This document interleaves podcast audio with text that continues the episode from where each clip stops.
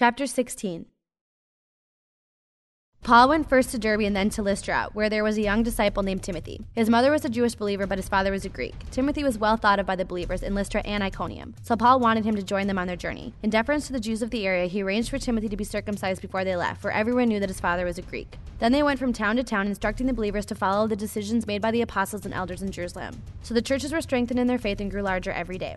Next, Paul and Silas traveled through the area of Phrygia and Galatia, because the Holy Spirit had prevented them from preaching the word in the province of Asia at the time. Then, coming to the borders of Mysia, they headed north for the province of Bithynia. But again, the Spirit of Jesus did not allow them to go there. So instead, they went on through Mysia to the seaport of Troas. That night, Paul had a vision. A man from Macedonia and northern Greece was standing there, pleading with him, Come over to Macedonia and help us. So we decided to leave for Macedonia at once, having concluded that God was calling us to preach the good news there. We boarded a boat at Troas and sailed straight across to the island of Samothrace, and the next day we landed at Neapolis. From there we reached Philippi, a major city of that district of Macedonia and a Roman colony, and we stayed there several days. On the Sabbath, we went a little way outside the city to a riverbank where we thought people would be meeting for prayer, and we sat down to speak with some women who had gathered there. One of them was Lydia from Thyatira, a merchant of expensive purple cloth who worshipped God. As she listened to us, the Lord opened her heart and she accepted what Paul was saying. She was baptized along with other members of her household, and she asked us to be her guest. If you agree that I am a true believer in the Lord, she said, come and stay at my home. And she urged us until we agreed. One day, as we were going down to the place of prayer, we met a demon possessed slave girl. She was a fortune teller who earned a lot of money for her masters. She followed Paul and the rest of us, shouting, These men are servants of the Most High God, and they have come to tell you how to be saved. This went on day after day until Paul got so exasperated that he turned and said to the demon within her, I command you in the name of Jesus Christ to come out of her, and instantly it left her. Her master's hopes of wealth were now shattered, so they grabbed Paul and Silas and dragged them before the authorities at the marketplace. The whole city is in an uproar because of these Jews, they shouted to the city officials. They are teaching customs that are illegal for us Romans to practice.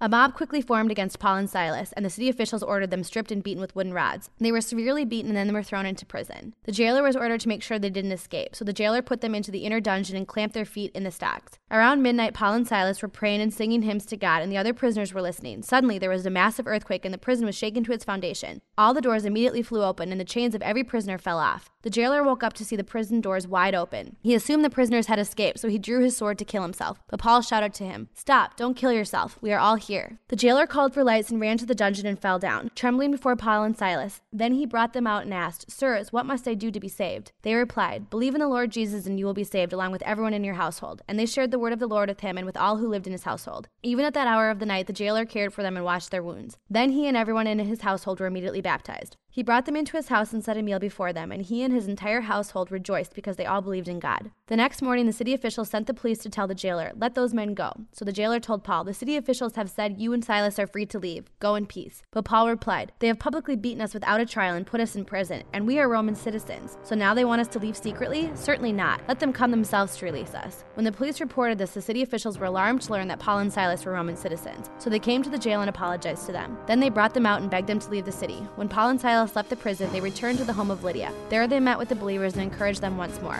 Then they left town. Lydia was baptized along with other members of her household.